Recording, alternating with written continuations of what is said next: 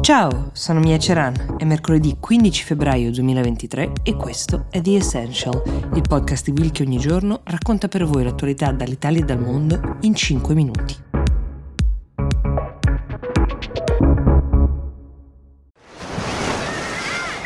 Hear that? Believe it or not, summer is just around the corner. Luckily, Armorall, America's most trusted auto appearance brand, has what your car needs to get that perfect summer shine. Plus, now through May 31st, we'll give you $5 for every 20 you spend on Armorall products. That means car wash pods, protectant, tire shine, you name it. Find out how to get your $5 rebate at armorall.com. Armorall, less work, more clean. Terms apply. Quando si decide che è arrivato il momento di sospendere le ricerche di chi è rimasto intrappolato sotto le macerie di un terremoto, a che punto si smette di sperare e di scavare. Quindi, a distanza di più di una settimana da quel devastante terremoto che ha colpito Turchia e Siria, è esattamente questa la domanda che si stanno facendo i soccorritori, perché secondo le statistiche la possibilità che qualcuno sia ancora vivo sotto i cumuli di macerie dopo così tante ore senza acqua, senza cibo e con temperature che, lo ricordiamo, vanno sotto lo zero, sono pressoché nulle.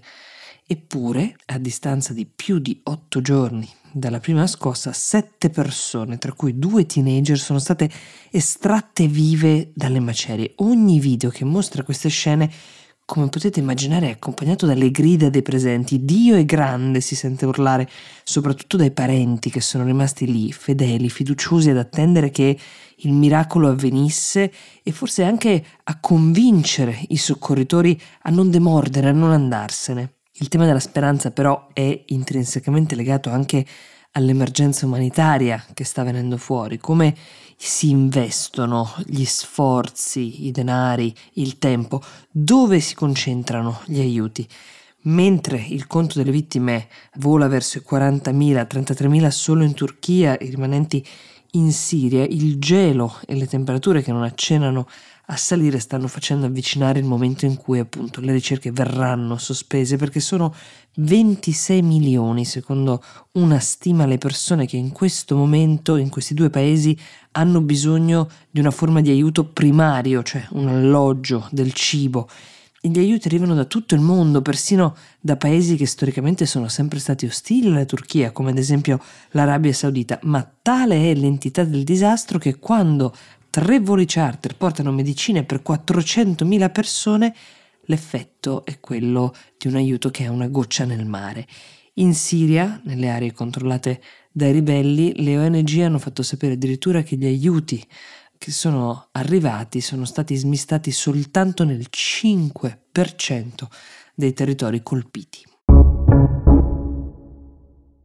Nel frattempo in Europa è accaduto qualcosa di piuttosto significativo sul piano della cosiddetta transizione ecologica, perché ieri il Parlamento europeo ha sancito in via definitiva un accordo che bloccherà l'immatricolazione di nuove auto inquinanti, cioè quelle a benzina e eh, diesel per intenderci, a partire dal 2035. Allora, l'accordo politico era già stato raggiunto qualche mese fa, però come ha dimostrato il voto, questo tipo di decisioni spesso rischiano di vedere delle grandi spaccature. In questo caso gli eurodeputati hanno votato in 340 a favore, 279 contro e 21 si sono astenuti.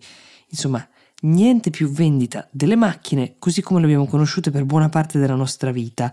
L'obiettivo è, come potete immaginare, ridurre le emissioni di questi veicoli del 100% se le paragoniamo alle emissioni del 2021. Verrà fatta però un'eccezione per i produttori che hanno un valore produttivo limitato, cioè tra 1000 e 10.000 auto. È una deroga che riguarda in particolare le case automobilistiche che producono auto di lusso, come ad esempio le nostre Lamborghini o Ferrari. Ovviamente il provvedimento non riguarda le auto usate, benzina o diesel, che continueranno ovviamente a poter essere vendute, e quelle già in circolazione. Sembra un accordo di buon senso, quasi scontato, visto quanto abbiamo imparato sul fatto che sia necessario invertire la rotta sul fronte del clima però allora perché molti europarlamentari e alcuni partiti politici in blocco, come quello ad esempio che guida il nostro paese, Fratelli d'Italia, si stanno opponendo strenuamente? Principalmente perché esiste un tema di posti di lavoro. Immaginate la cosiddetta Motor Valley italiana, quante persone sono impiegate nella produzione non solo di automobili ma anche di componentistica e di accessori sarà molto complesso riuscire a riconvertire questi posti di lavoro. Ci sono però anche molti anni davanti, il governo potrebbe eh, studiare un piano alternativo per queste persone già da ora. L'altro grande tema è quello che riguarda l'alternativa, ovvero le auto elettriche, perché, come molti fanno notare, così facendo stiamo di fatto rendendoci dipendenti dalle batterie che richiedono per la produzione materie prime che si ricavano in pochissimi posti al mondo, generando un mercato piuttosto complicato, oltre che ad avere un tema ancora tutto da risolvere sul fronte dello smaltimento. The Essential per oggi si ferma qui, io vi do appuntamento domani e vi auguro una buona giornata.